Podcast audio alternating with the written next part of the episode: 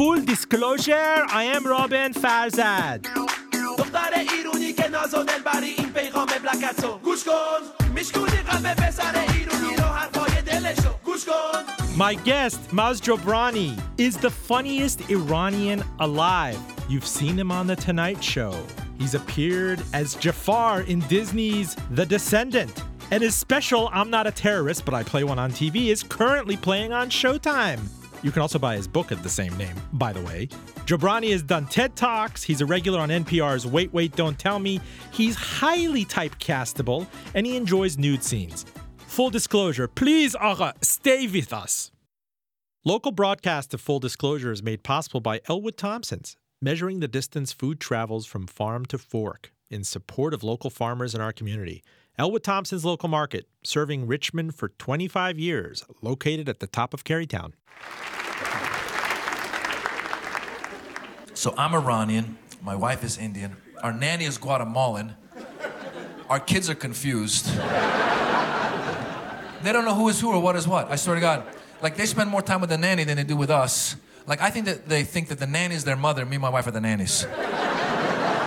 I swear, my son's three and a half now. Every night when the nanny's leaving, he's got a Guatemalan accent when he talks. when she's leaving, adios, mama.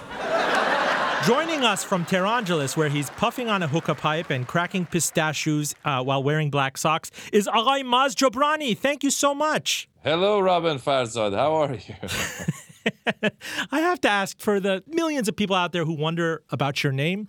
You potentially, if you played your cards differently, could have been known to most Americans as the first Dr. Jabroni. Tell me about that. yeah, I mean, for, well, first of all, the, my full name is Maziar Jobrani, um, and uh, and and I and I was born in Iran. Um, so yes, you're absolutely correct. Uh, having Iranian parents, chances are you're going to be a doctor, a lawyer, an engineer, or they're going to kill you. No, but So you, you the- missed the important part there. Jabroni is what the Iron Sheik used to inveigh against. Oh yes, Jabroni. Well, Jabroni. Well, that's Were you irony. called Jabroni in, in, in middle school and elementary school when the Iron Sheik and then subsequently the Rock? He's like, I don't want to deal with that Jabroni. You know, the the the name wasn't as well known back then. The jabroni uh, word. So jabroni, for those people that don't know, uh, jabroni is a, a derogatory term that wrestlers use uh, towards one another. And I looked it up because my last name is Jobrani, and I was wondering. I was like, what are the odds that my last name would be so close to a derogatory term in wrestling?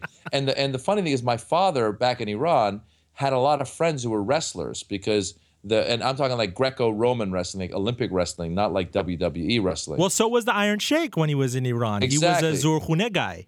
Yeah, so in my mind, I thought maybe my father somehow knew the Iron Sheik and it pissed him off, and the Iron Sheik had come to America and started to use uh, uh, a version of our name as a derogatory term, and it become popular. That's what I thought. So I looked it up. I honestly was like, wait a minute, maybe my dad peed this guy off, and I looked it up, and it turns out jabroni is a short term for it's it's for day jobber. It's for the guys, you know those guys in the wrestling matches Who would always that- lose. who'd always lose. They didn't have a name. They didn't have. They were day jobbers, so they call him jabroni. You jabroni. So that became the thing. And so it's funny you say that because you know th- there's been a few times. This happens a lot when I'm doing um, as a comedian. You do morning radio uh, in different cities. so I'll be doing like morning radio in like I don't I know. could Kansas- see I could see Baba Booey on Howard Stern calling you Jabroni. Exactly. That's the kind of person who, and they continue, even when I say no, it's Jobrani, they continue to mispronounce it because they didn't, I don't think intentionally. Doctor Jabroni. Doctor Yeah, Jabroni. Dr. Jabroni. By the way, I was shocked to see that. Look, you know, I've, I've told you offline that I both admire you, I find you hilarious, and at the same time, I kind of resent you because if I had applied myself a bit less, I, I could have been Maz Jobrani. You know, I'm I'm like half as funny as you are, but you are incredibly exceptionally funny. You're astute at poking fun at yourself, at Iranian archetypes and whatnot. And I was shocked to read in your bio that you very nearly got a PhD at UCLA. What, what was up with that? First of all, you could have been me. Um, you just, you just, your hair's too nice though. You, it's not going to happen, my friend. You need, if you want to be a comedian, you need to have a bigger nose, less hair. Um, you know, it's hard. It's hard to, hard to be both a, a, a radio personality with with great hair and a comedian. It's not going to work, Roben. But you so you transcend. You've played Mexicans before. You've pa- you've played Palestinians. I mean, you're you're for hire there. And this is what I want to get at. Obviously, looking at your your resume, you know, you came here when you were six. Was it 1978? Yeah, late '78. Late 78. Late 78 is when I came here, and I was uh, three. And my parents, you know, I have the, the, the, the stereotypical Iranian mother and father. Apply yourself. Madim bar shoma. We came here for, we left everything over there. And I'm sure you got the same drill out west in California. And I'm seeing that you went to Berkeley and then UCLA. Uh, unpack all of this for me. Take me back yeah. to coming yeah. to America. Sure. So late 78, you know, I always tell people that a lot of people did not realize that the revolution was going to actually happen because I think a lot of Iranians thought that the Shah was somehow going to uh, stop it. Um, and so my father was on business um, in New York, and it was uh, Christmas break for our school or holidays, you know, winter holidays for our school in Iran. So my dad said to my mother, he said, "Why don't you bring um, me and my older sister to New York for two weeks to stay with him during those holidays?" And um, we even left my baby brother back in Iran at the time. Yeah, and so we came. I always say we came for two weeks. We stayed for 35 years um, because a- a- as we stayed, it just got worse and worse, um, and the and the revolution picked up. And so we never went back. And then we ended up leaving New York. We we, we stayed in New York for like a couple months. Wait, wait, wait. Time out. What were your first impressions? Do you remember getting into JFK? You were, after all, dude. six. Yeah, I was six. I loved it. My father was a successful businessman, so he uh, was staying at a hotel in a, at a suite at the Plaza Hotel, across the street, by the way, from FAO Schwarz. So my first impressions of America was like, whoa, they got a toy store on every corner. Um, and, and, and I was just hanging out. I had free time. I'd be going with my mom. I, I, I love the color orange because back in Iran, we had orange Fanta soda, um, but it was actually made by Canada Dry. Um, and so I'd fall in love with the color orange. So uh, my mother would just go shopping all day and she would take us, and we ended up at Macy's. And I found this great um, orange hat, glove, and scarf set that had, was a Snoopy. Snoopy and, and it was orange. And I was like, this is heaven. I was like, I'm loving this. So wait, was it the first time you saw black people? I mean, what? What? Tell, tell me more about it. No, really. I you no, came I from honestly- Tehran. Yeah, I honestly don't remember. I'm sure it was because we didn't have any, you know, black people in Iran. I mean, we did have. I mean, there was dark-skinned Iranians, but not like African American. Um, and so, yeah, must have been. It was, uh, but you know, as a kid, you're so adaptable. I remember some of the my dad's friends because he was doing business out here. He had some Korean friends, and we ended up at the Korean guy's house, and he had two sons, and I was playing with these two Koreans. It wasn't anything foreign in my mind. I wasn't like, oh wow, how exotic. It was like, oh look, two boys. You know, kids don't really see that as much in terms of like race and ethnicity and stuff. For me, it was just I was in New York City, walking the streets of New York City. So that said, you know, when I was a kid in Iran, I, Tehran isn't a quiet city either. I actually tell a story in, in the book how my grandmother back in Iran had said, listen, if you ever see someone who's less fortunate than you, look up in the sky and thank God and say one of these Muslim prayers. There's like it's like a Hail Mary, like say you you got to say it seven times. So you do so you say this like prayer seven times and thank God that you're more fortunate than the person you've seen on the streets. Hmm. And so that was a thing she taught me in Tehran, and it was interesting because Tehran again is a bustling city. So we'd go into Tehran, the downtown, and I would look out and there'd be some guy in a wheelchair or something, and I start saying a prayer, and then I would look across the street and there's a homeless guy and I'd say a prayer. Then I look over there and there's like an albino. I was like, I don't even know if that's supposed to be. Is am, am I? Is that something that's unfortunate? I don't even know. so I found myself every time we go into the city, I'd be just saying prayers the whole time. So I went from a bustling city really to another even more bustling city. But America really for me when I first got there was just listen, I was on a vacation. There was no school for me because we didn't know if we're going to stay or go. Um, and I was getting to go to restaurants at night and order dessert. You know, I discovered strawberries with with whipped cream. I, I you know, I, I that had not been a big part of my childhood in in, in Iran. Did your dad take you to Times Square in 1978 at night? Maybe. Maybe you know, I'm not sure. I don't. Th- I, I honestly, I, I think we were too busy going to fancy restaurants. I honestly do. Like, I just remember this image of my dad being drunk. My dad, you know, he was a successful businessman, but he also drank a lot. I remember him being drunk and we're driving from some restaurant and he's in the passenger seat. And back then, there was no child seats, there was no seat belts. I'm pretty sure I didn't have a seat belt on. I'm in the back seat. Whoever's driving, his, his friend is driving, and my dad uh, is so happy. He puts one foot out the window with the window down. It's cold, middle of winter, and he's like singing a song in Persian, and he's like, he's the king of the world, and I'm in the back. I'm like, this is great. You know, dad is dad's being silly. I'm flying around in the back of this car. My sister's here with me. I mean, it was it was just it was well, fun. When when then at all did it become sober? Did did either of your parents have to sit you down and say, "Look, we're we're staying here. We're moving. We're put you. We're putting you in kindergarten." In all honesty, it's funny you say that because that's something that I feel like um, either an American parent would do or maybe a modern day parent would do, where they would sit there and tell the kid, "This is what's happening." For us, nobody told us anything. It was just like, okay, um, we're going to be going to the next move was because because we tried to we tried to settle in New York.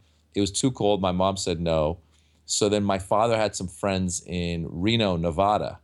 And so they, it wasn't like my mom sat down and said, "Listen, I think we're going to be staying for a while." She said, "Hey, we're going to Reno." We're like, "All right, going to Reno." And then when we go to Reno, again, rich Iranian, uh, successful businessman, self-made millionaire who likes to gamble, uh, so he checks us into some suites at the MGM Grand Hotel. And so now we're staying at the MGM Grand Hotel at the suites. And every time we went into any hotel, my father would word would come back from my mom that hey, your dad is thinking of buying this place. So I'm not kidding. Everywhere we went, my dad was going to buy the place. So here we are at the MGM, and my dad is gambling a ton of money. And my mom's like, yeah, he's been hanging out with the owners, and we may buy this place. And I'm like, oh, okay. I could hang out because uh, you know back then these I'm sure they still do, but the these these big casinos they had video arcades. I was like, great, I'll just hang out in the arcade. My dad will own the place. Life will be great. Um, and so while we were in uh, Reno at this hotel, uh, he had some friends come and visit us from Marin County, which is Northern California, and they stayed with us for a couple weeks at this hotel. My dad got them a couple suites or whatever it was, and then they said, "Hey, why don't you come stay with us?" So then that was the next step was again. Aren't you sat, supposed to be in school at this point? I mean, you're six Yeah. years old. Should you not be in kindergarten or the first grade? we should be in first grade, but nobody knows where we're going to end up. So no one's enrolling us in anything. No one's giving us a book to read. No people. I think I, I feel bad for my mom. I think she just had to like get up in the morning and deal with us. No, And because I like- do I do remember my mother coming here and and the Iranian immigrants. You, you said this really poignantly on the PBS series, The Iranian Americans. I encourage everybody to look it up um, and watch it. Is that uh, people came here and there was initially that optimism. Look, we're, we're here until it boils over. That the Shah has done more nefarious things in the past. He's been restored in the early 1950s. Surely, you know, the CIA and the MI6 or whatever will restore him. Uh, and it was just supposed to be a vacation. Even even the Shah and his wife thought that you know they could shuttle from Panama and Egypt and here and there. But after several months, it, it it started sinking in that no, these these guys are playing for keeps and they're there for good, and we've left everything behind. Exactly, but I think even then, I mean, this listen, this feeling of this is going to change, this is going to change, continued for years. I I feel like I kept running into, or I would overhear older Iranians saying things like, you know, once this regime leaves, we can all go back. You know, we can. They, they really felt even a year, two years, three years, four years later that the possibility of going back was there. Um, and so for us, again, there was never this defining moment of sitting down and going, "Hey, kids, um, a revolution has happened. Your uh, country, our country's completely changed, and we're now going to be Americans." No, it wasn't like that. It was like step by step. Um, end up in Marin County, Northern California, and finally, that's where I think because of the friends and uh, the where we were it was beautiful up there. I think we finally decided to get a place, and that's when they finally said, "Okay, we're going to enroll you in school." And I think at the time, my mother just put us f- ahead one grade. Like she's like, "You've been running around all this time. I'm going to skip the first, and you're going to go right to second, or something like that." Or I, I, we skipped second and went right to third. I think that's what happened. We skipped second, right to third. So. Um, it was kind of this thing that it just kind of happened slowly and there was never a moment where i thought i mean as a kid i never thought i'm going back there were times i think in junior high school or maybe like around fifth sixth grade i remember there was a few times when i would wake up and i would think to myself what if these whole past four or five years have all been a bad dream. And not that I was having a bad time, but the fact that we had to leave. And I said, what if I wake up and and, and I find out that Khomeini is never this Khomeini character doesn't even exist. It's been a figment of my imagination. I, I had I, I thought I had that thought a few times that like, what if you wake up and you're back in Iran? But that never happened. Hmm. You know, it resounded with me when I saw uh, in that series how you talked about your father being so openly gregarious uh, with people, you know, backslapping when he didn't need to. And it reminds me of my my dad. You know, he'd take me to the grocery store and even to this day, he takes perfume to a bank teller or he kisses uh. up to people at the post office. Oh, how are you? Oh, this I'm here in your city. It's, you know, your father went as far as to try to get you to marry 14 uh, year old people behind an ice cream cart. Uh, and, and that really resounds with a lot of Iranian Americans there. I think in my, in my situation, it was my mom who was in constant mourning, but my father was like, no, we are Americans. We, we, we have to make the best of this. And uh, I don't want to transmit any sort of anxiety or sadness or melancholy to my son. I want him to to uh, really believe that he can make it in this country. Talk us about how your father kind of transmitted his spirit, um, maybe even if he was faking it. Yeah, well, you know, my father. First of all, the, the story again is in the book about how he tried to get a 14 year old girl in, at an ice cream store to marry me. He was he was just joking with her, but he was such a. My father was such a larger than life uh, loud character. I always compare him to Vito Corleone from The Godfather. He was just like he was the not not that Vito Corleone was loud and gregarious, but my father was a guy that you went to if you needed something, some kind of help, if you needed to borrow money. Uh, it, he had so many connections in Iran that if you needed your kids to be. Well, was he? Uh, let me ask you off the bat. Full disclosure: was he was he an opium salesman, an arms dealer? Was he with the secret police? I mean, uh, you guys no, had it was, pretty easy those first few years. No, no, he was. What happened was my father uh, owned an electric company in Iran. He had he'd he'd come from northern Iran, which is Tabriz, and he moved to Tehran, started working in an electric company. Eventually, moved his way up in that company and and owned the company. And then he told the story to me later in life because I always, you know, when you have a successful f- parent like that and they're not a doctor um, or, or, or an engineer, something that's very definable, you're always confused about what they do. So I always asked my dad, and I never quite understood. And it wasn't until later in his life when I was like, I really got to get to the bottom of this. And I asked him, I go, How did you make that money? And he said, Listen, in the I think 50s or 60s, I'm not sure exactly what the date was, but the Shah's regime decided to nationalize uh, electricity, and they decided to work with a handful of companies to give them the contracts. So my father said the word came out that these companies would be nationalized. He said I was worried, but he said then I got a call from some guy saying, "Hey, you're one of the companies we're going to work with." So suddenly it was kind of like he'd been chosen. It was like the the golden ticket to the chocolate factory. Mm. Uh, so he then he had all these contracts. So I remember people would tell me, like, you know, for example, the lights on this freeway leading from Tehran to such and such. Your father's company did all these. So he was just making a lot of money hand over fist.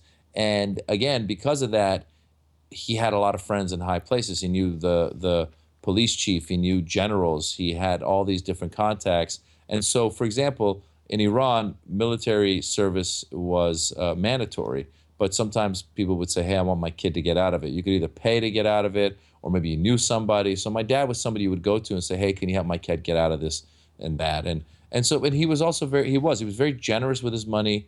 He was very gregarious, very outgoing. He loved to he loved to celebrate, party. You know, he would we were constantly having parties at our house. And so that same person then comes to America, and we moved to Marin County, which is a rich county, but the wealth in Marin is a lot more subtle. Mm. Uh, you know, I say, for example, the rich people in Marin would drive Volvos and Saabs. Right. And and my father was this uh, gregarious man who comes to uh, uh, Marin, and first of all, he like most Iranian standard issue. Black he BMW. Mercedes, Mercedes. Sure. It was all Mercedes, and then but then my dad was also the guy who, you know, a lot of his friends were other Iranians who'd come to America. And a lot of these guys came to America and they didn't know how the system worked here. They didn't set up shop. They were just spending the money that they had. So he had all these friends who would suddenly be low on money and they'd be like, hey, I got no cash left. And my dad would be like, okay, well, what do you got to sell? I'll buy it from you. So my dad would buy things all the time. Like one time he came home with a bunch of phones. Some guy had a bunch of extra phones he didn't need. And we didn't need extra phones, but he just brought them home. And so they would just sit in the cupboards in our kitchen. Nobody would ever use them. Um, he one time he bought a Rolls Royce from a friend. So there we are in Marin County, where everyone else is driving Saabs and Volvos, and my dad's driving me around in a Rolls Royce, and I felt so mortified. I was like, "Oh my God, the kids are gonna pick on me. They're gonna beat me up. Um, they're gonna think I'm a rich Saudi sheikh's kid." Um, so that was that was my dad, and, and and but he was, but like you said, he was very. Um, and whenever he would enter a room, you knew he was there. He was very outgoing. His English was very broken, but he was learning as he went. Um, and uh, and so yeah, I think that it wasn't just him trying to protect us. I think it was just he did he did have a way of I was thinking about this recently. He had a way of instilling confidence in us, um, in that I never felt that because of my father, I never felt that I ever would struggle um, financially in my life. And, and the honest truth is that my father, toward as his as life went on, he mismanaged his money. He um, he he invested in a lot of prop. He invested in some property in Northern California when he first came out.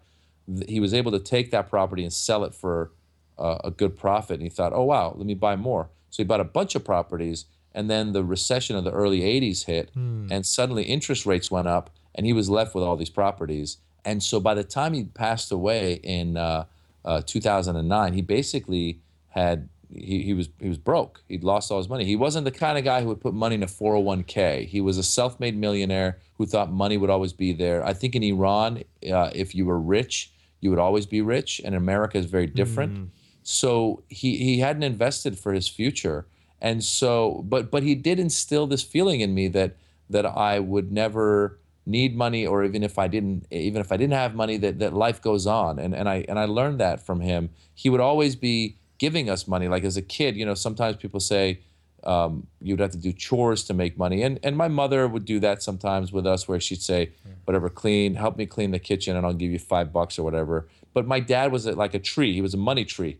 I would go to him and say hey dad I'm going to the movies. He'd be like here's 20 for you here's 20 for your brother here's 20 for your friend he would just throw us 20 So how did you, you know, how did you break away and not become spoiled like one of the Terangelinos, you know, the, the, the Shahs of Sunset? You know the archetype very well. These people who, you know, come into Tarzana, they want to live in Encino and then go off to Beverly Hills. And now the new apotheosis is apparently to divorce your husband and get a, a an Armenian trainer from Glendale to come and help you out.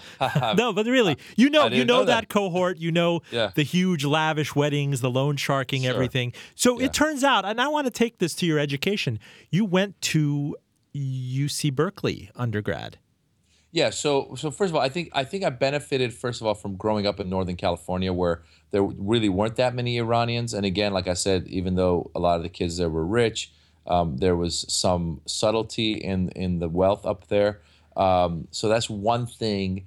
I didn't- like I didn't know there was this many Iranians in Los Angeles till, till I moved to Los Angeles after college, and I was just as shocked as anybody else to see this many Persians down here. The Iranian don't even say they're Iranian. Iranians say they're Persian. Iranian, we say we are Persian. You know, it sounds nicer and friendlier. We even smile. When we say we're Persian, we smile. I am Persian.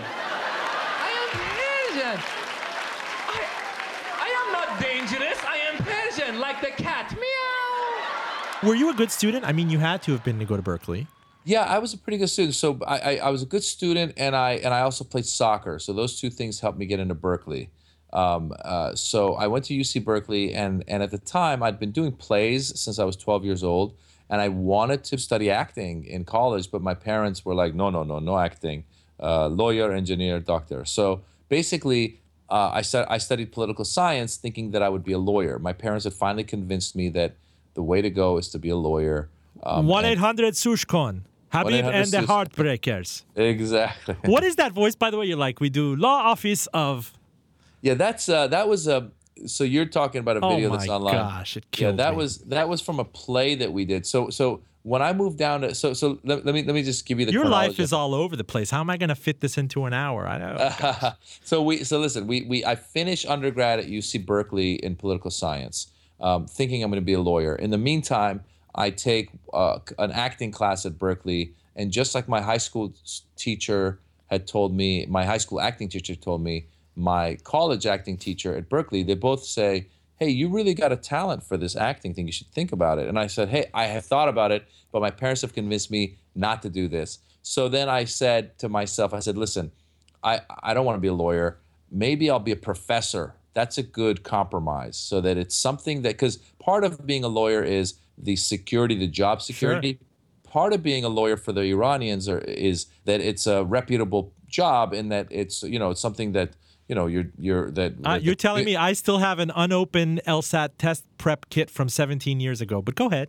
there you have it. It's it's a reputable job that the community will not look down upon. That Sure. like eh, the eh, Persian parents play the community card on you a lot. Like Oh, what will the, what will people think if you become a if you're not a lawyer or a doctor or an engineer? What are they going to think? They're going to think we are we are we are losers and and we are and we are uh, uh, roughnecks or whatever they think. You know, hamal is the word they use. So so um, so I finished undergrad Berkeley. Then I said, okay, I'll be a professor. So I went to UCLA and started a PhD program in political science. Now, let me tell you something. My mother already was freaking out. By now, my father had moved back to Iran, but my mother in America was freaking out that I wasn't going to be a lawyer. I was going to be a professor. And she would keep saying, there's no job market for professor. You'll never have a job. And I was like, how do you know the job market for professors? Like, what are you talking about? And my father, I think, lived in denial. Every time I would talk to him on the phone, he'd be like, okay, son, so when you go back to law school and get your law degree, you can finally work for me. So these two, they just were not accepting the fact that I was going to be a professor, which, by the way, Doctor.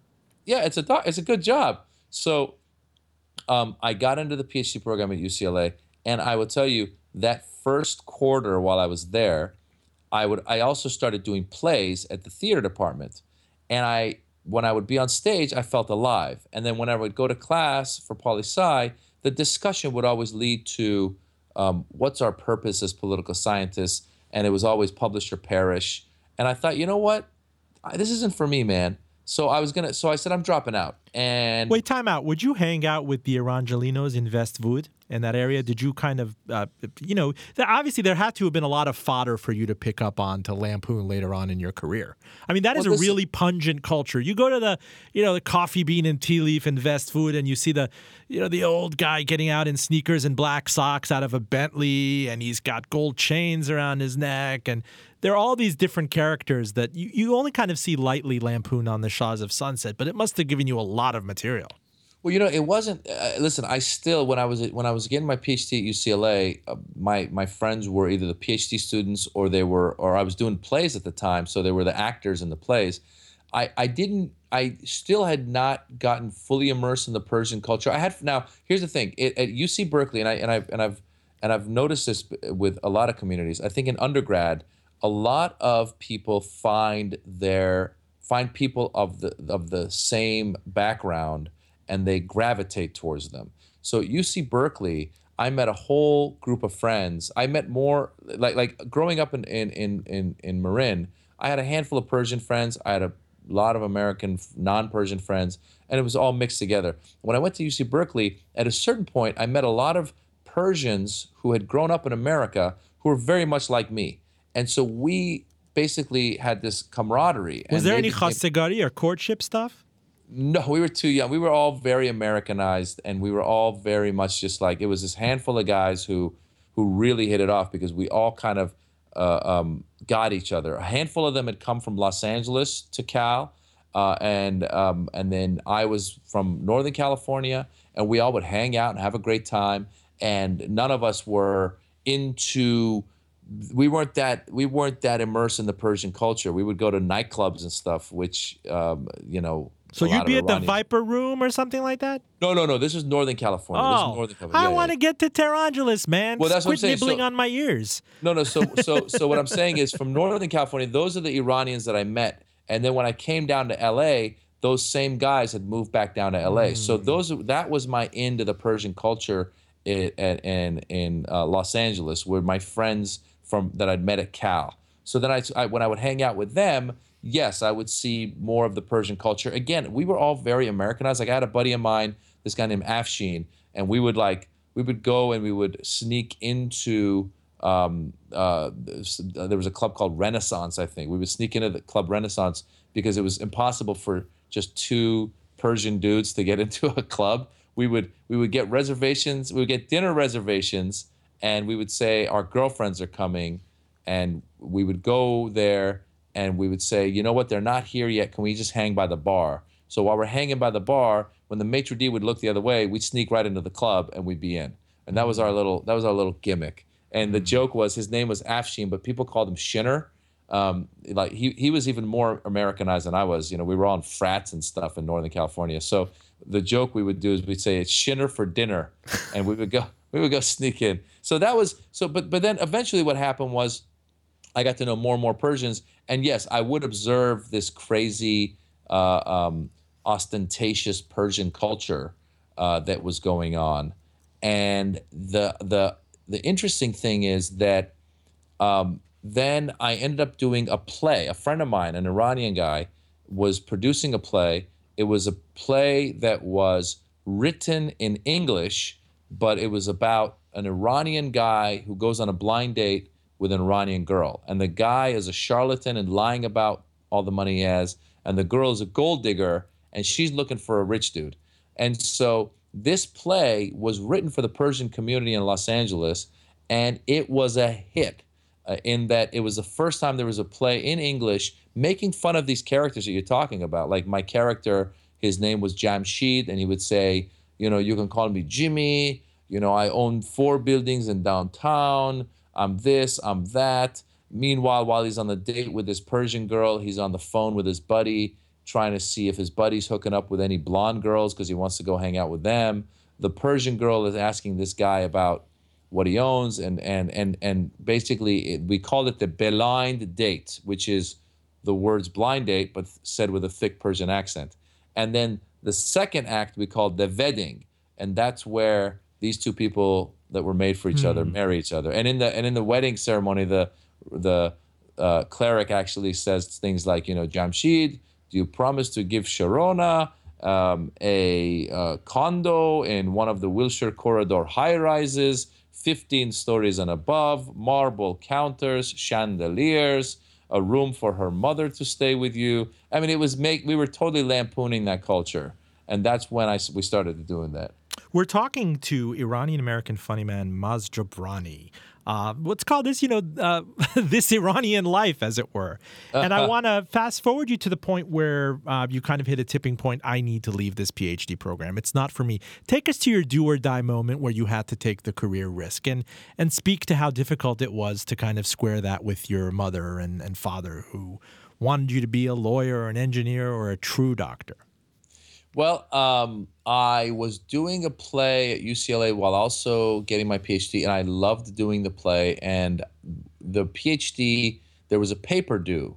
There was just a short paper, five pages, and I was sitting in. Uh, and at the time, I'm living with my mom because my mother lived in the high rises in Westwood, right near UCLA. So it, it made sense to live close to the school. And so I'm sitting at midnight um, in the living room with my laptop computer open, getting ready to write a five page paper.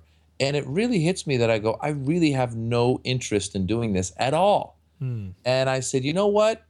I'm not going to do it. I closed the laptop, and Roben, I'll tell you, it was one of the best feelings I've ever had in my entire life. When you realize that this responsibility that you have is not life and death, it's not the end of the world, and you just say no. And I just turned, closed it, and I was like, oh my God, that felt so good.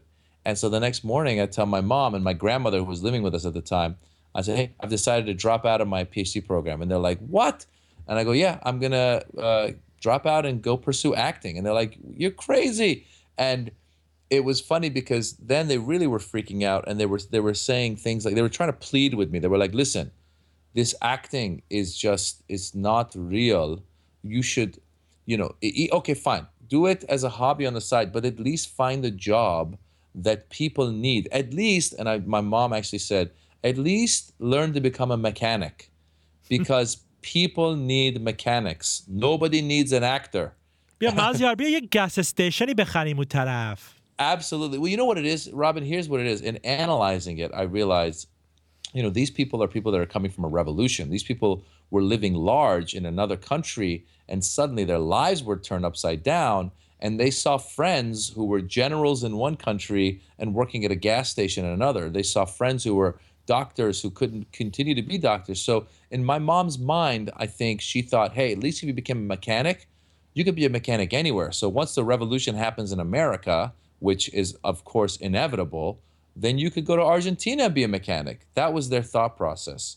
So these people were living, and by these people I mean my mother, my grandmother, these people whose lives have been affected in such a uh, revolutionary way, for lack of a better term. Um, these people were living in this constant uh, state of anxiety that that at any given moment your life could be turned upside down. So that's why I also feel that that also added to a lot of Iranians not putting their money in uh, 401ks and all this other stuff because in their minds they're thinking by the time you get there it's not going to be there like why trust Well, incidentally, incidentally, Agha, you know, I have something I've coined over the years called the Iranian Contrarian Relative Index. When I'm in Tehrangeles um, and I get pulled aside by a relative I never even knew I had, he says, uh, Farzad, you need to get your head out of a stock market. Real money is in real estate, aha. It's no, no. People me a warehouse. Let's buy a warehouse and just, let's buy the oil and put it in barrels. That's yeah. typically calling the top of the market. I.e., I should do the exact opposite of what Folan Folan Aga Jamshid said. Um, That's funny. They have a kind of a knack for not trusting the system. And again, we're, we're we're stereotyping here, but what's a little stereotyping among two Iranian guys, right? Uh, Yeah. You know, Persian rugs, nuts, gold, always at the. If ever I get an unsolicited call from a relative I never knew I had, it's pretty much the top of the market.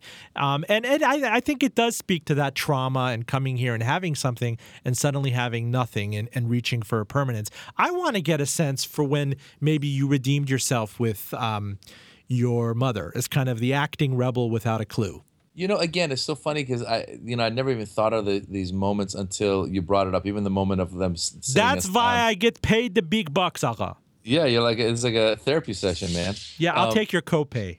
no, it's like because because they never sat us down to say, "Hey, kids, we're staying," and she never sat me down to go, "Son, I'm proud of you." Like it never. Those moments don't happen. Like I don't have those cinematic moments Then in my let me life. let me hold your hand, my cousin. Uh, when was your first big break? When do you recall? no. Obviously, there, there, it's a dime a dozen. You could end up in the valley doing adult films, which you kind of turned the other way. You could have done that under a nom de plume, and I'm sure you'd come up with a great version of Dirk Diggler. But you actually took semi-legitimate roles where you were typecast as a terrorist. Tell us about it.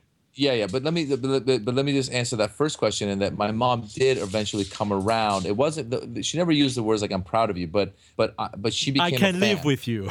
I can live with it. Yeah, this this will do for now until you become a doctor. No, she um she would you know again I I when I first started my career she I still I continued to live at, at her place and I would come home with let's say a, a videotape of a set and I'd be watching the videotape because you watch your set to see what you said and what you can fix and all this stuff.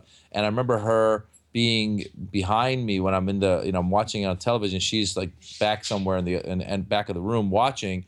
And she was laughing and she was like oh it is very good. Like and she'd seen me live and she'd seen the jokes but she was still laughing. And it was it was great to see that like she'd come around. And I think it wasn't until she probably started seeing me on television some she uh, that that she started thinking oh wow this can actually lead to something. And you're right early on when i first started uh, the some of the parts that i was getting were um, um, typecast uh, uh, you know like like terrorist parts. And that was because it was early in the career and those are the parts that were coming up. And Not without my Maziar.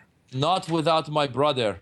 Uh, no, you know, I like that's why the title of the book "I'm Not a Terrorist, but I Play One on TV" comes because I did a Chuck Norris movie of the week where I played a terrorist. I did a terrorist in, in another really cheesy CBS TV show with Arsenio Hall and Sammo Hung. It was called Martial Law, and then I did a terrorist on the TV show 24. And after doing those three, I realized I really don't want to do any more of those. It really put a bad taste in my mouth, and I just stopped doing those so um, so yeah so so that was that was the early part of my career. And and the beauty of they always say in hollywood one of the best words is no. And when you say no i think that people go oh wow this guy is standing up for something or or, or he's actually got a, a little bit of he's a little principled here.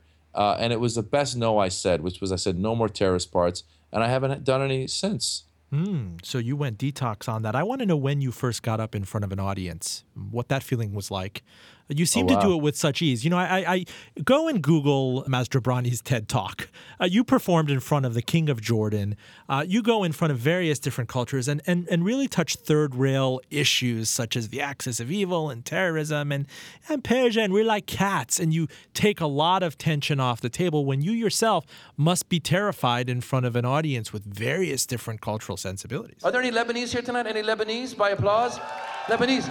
Yeah, the Middle East is going crazy. You know the Middle East is going crazy when Lebanon is the most peaceful place in the region.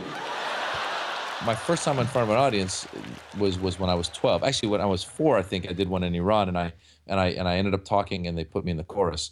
But I was I was talking. No, talking but when I tell, was stand up, yeah. stand up. When Yeah, did yeah. you get Well, up on a stage and say, "Uh, you know what, I'm going to do this? No, but that's what I'm getting at. So, so I first did st- plays at 12, and that made me comfortable on a stage. So I was comfortable being on a stage. I didn't mind being on a stage, uh, but the but the but the fear of stand up comes with oh, it's your material. You've written it. You can't blame anybody. You can't blame the director, the other actors, the writer. It's all you. And basically, if they don't laugh, they're not laughing at you they're judging you. That's all the weight I'd put on my shoulders about doing stand up. So I was really petrified about doing stand up. And I've and I and I flirted with it a couple of times in my early 20s. Um, and I and I had written these little monologues that I did at a couple of stand up gigs in Los Angeles in my early 20s. But it wasn't until my mid 20s when I really thought, you know what, I'm going to go for this. And the best way I did it, and I and I recommend this to a lot of people, the the you either got to go in front of a total an audience of strangers and get on stage and try and tell jokes and that's called an open mic night and usually those are just death because no one's paying attention to you and all the other people there are doing open mics they're all there to do their own set Is they're the six drink minimum uh, in order to get people to laugh? No, tell us about this. I read about it to get people to kind of give you some charitable laughs. Yeah, I think two drink minimum is it does help to loosen people up. Sometimes it angers people because they're like, I don't want to spend ten bucks on a on a Coke, you know, because it's usually an overpriced drink. But but it definitely is there to loosen people up, and it's there to help the club make money.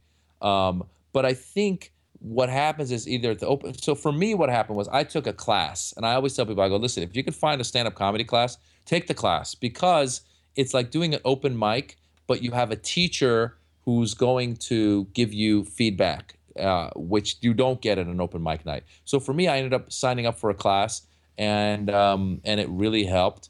And and I went from there. I really was never that nervous on stage, but I still, you know, you get a little nervous because you think, okay, when, for example, when you do a show in front of the King of Jordan, which we did with the Axis of Evil, you think to yourself, uh, what jokes do I, what am I supposed to cut out? What do I put in?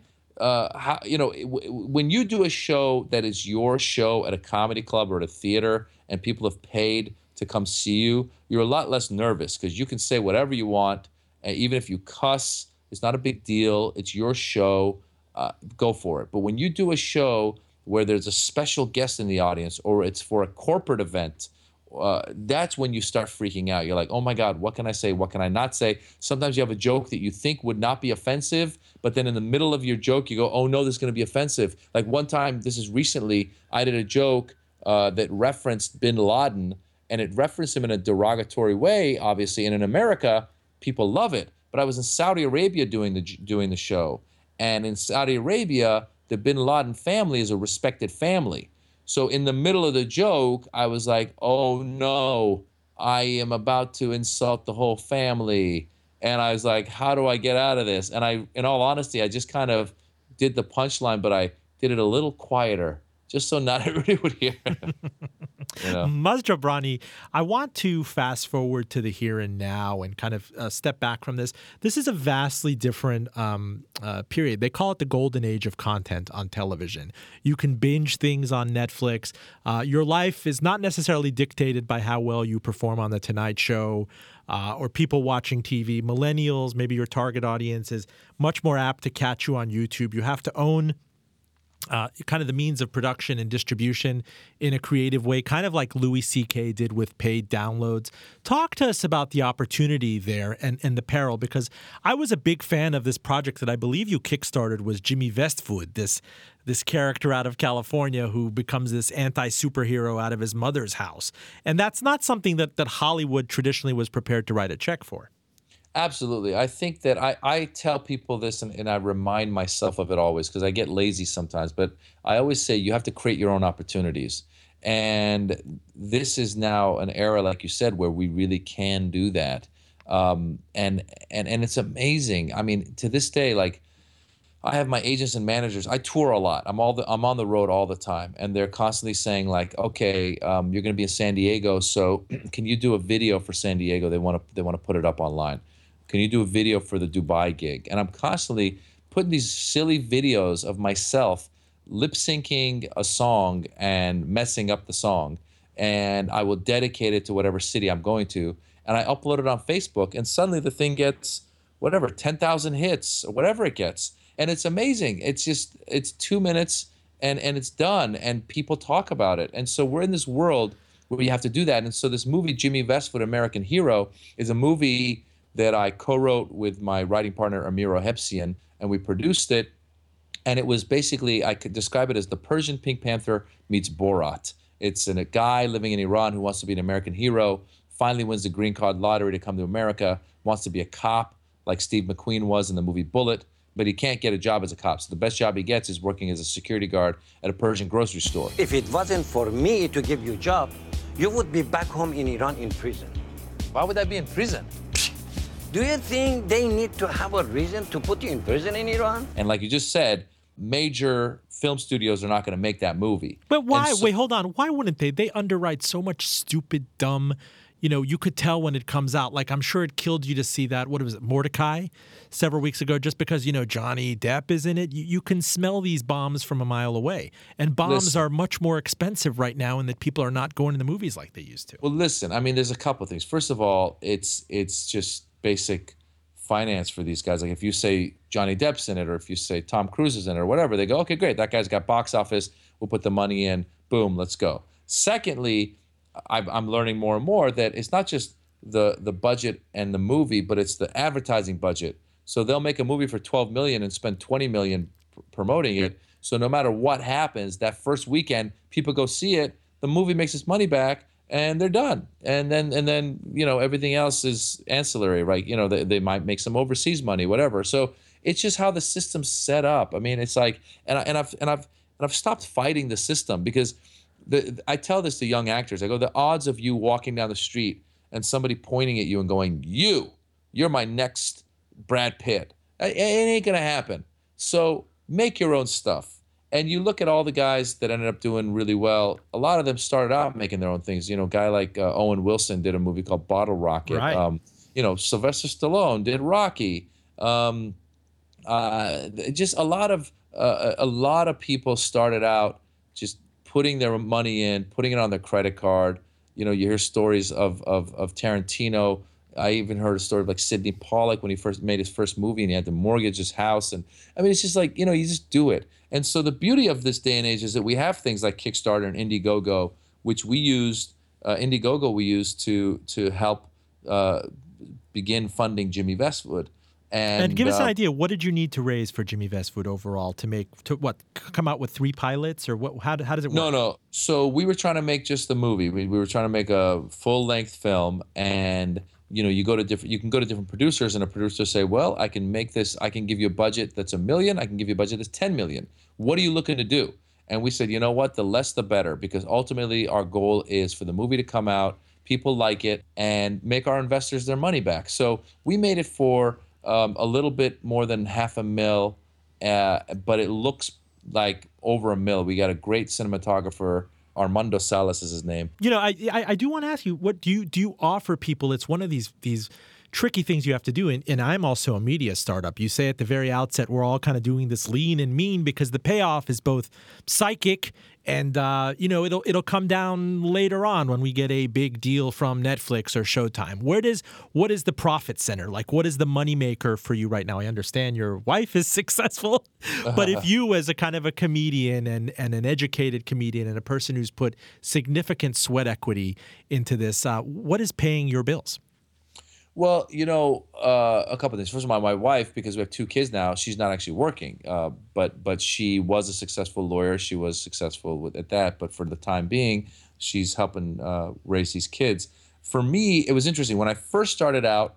I would get guest star parts on TV shows, and I would do stand up comedy at the local clubs in LA. And the local clubs in LA, when you first start out, they'll pay you like fifteen dollars a set so you might do five or six sets in a week and not even make a hundred bucks, but but really it's because you're working out and growing. So early on, my acting gigs were paying for my stand-up comedy. At some point, that changed, and suddenly my stand-up comedy. Now I tour the world, and you know, knock on wood, I make a living doing stand-up comedy. So my stand-up comedy is paying for my acting, and that it allows me also to take parts that I want to take and not take parts that I don't want to take. So, for example, I can say no to terrorist parts and not worry about it because I've got a gig in uh, New York that weekend and I'm gonna make make a make my money for that weekend. I don't need to go be, be a, a, a, terrorist on NCIS on on CBS. You know, so that's what's happened and and and I continue to do independent stuff. This movie, Jimmy Vestwood, we made it. Now we're trying to distribute it. That's a whole other world. I have such a respect for filmmakers because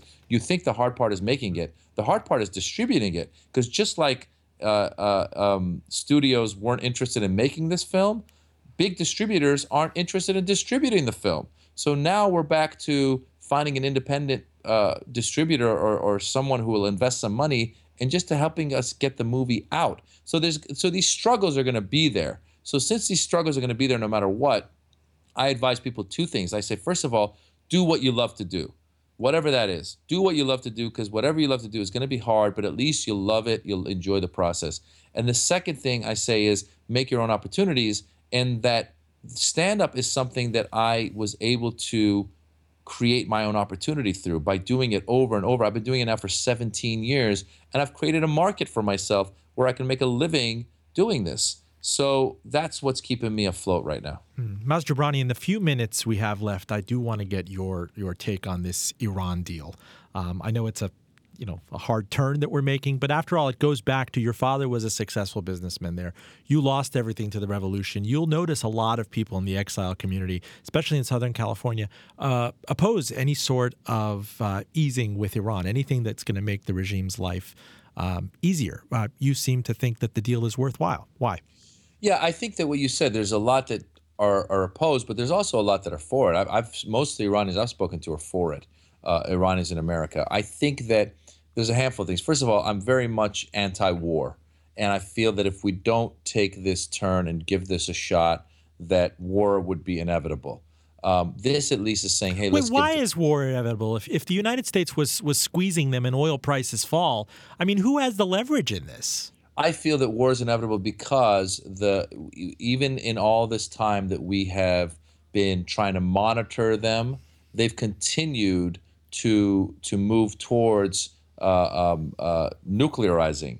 And so I feel that if we continue to squeeze them, that they would just uh, uh, speed up that process because now we have absolutely no tie with them. We have absolutely no ability to go and monitor them. And they would say, okay, well, you know what? You want us to be a rogue nation? We'll continue to be a rogue nation. And they would speed up that process, which would then lead us to saying, us and Israel saying, look, they're really close now to a nuclear weapon and would would lead us to threatening them and probably lead us to doing some uh, uh, surgical strikes, which would not be good because then they would retaliate. And I think that the ultimate lead up would be a war. I feel that that would that's where that would lead. I think what we've done right now with the with the deal, I think that it's given us a diplomatic chance to go. Okay, we're actually going to monitor. Now, some people on the that are to are saying, well, we really can't monitor. We got to give them a warning. Well, I say, you know what? At least we at least they're letting us. Uh, uh, you know, at least they're opening the door, and we've got a foot in the door. So let us at least use that. If down the line we find out that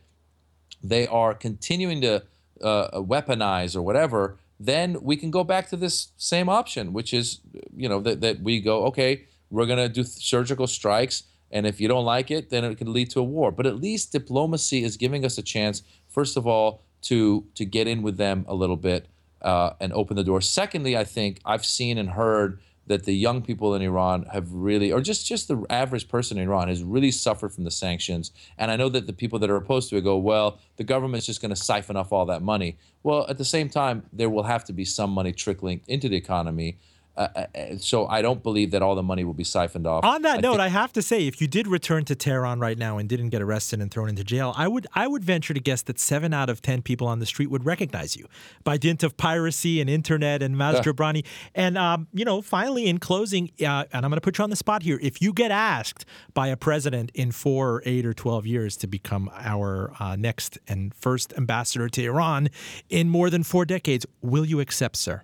I've made fun of the regime. I've made fun of the leadership in Iran. So until there is a major change, uh, that I, I'm I, I ain't going back. I, I like my freedom. Maz Jobrani, I cannot thank you enough. Thank you so much for joining us from Tehrangeles. Thank you, Roben. Appreciate it. Full disclosure catch us on NPR One, WRIR, iTunes, SoundCloud, and Stitcher. Our engineer is John Valentine. We are 100% Zamat, Zero Taarof, Number One Tahdig, Two for One Kebab. Thank you. چشم چشم یک دنیا تشکر خسته نباش نوش جونت I'm Roben Farzad back at you next week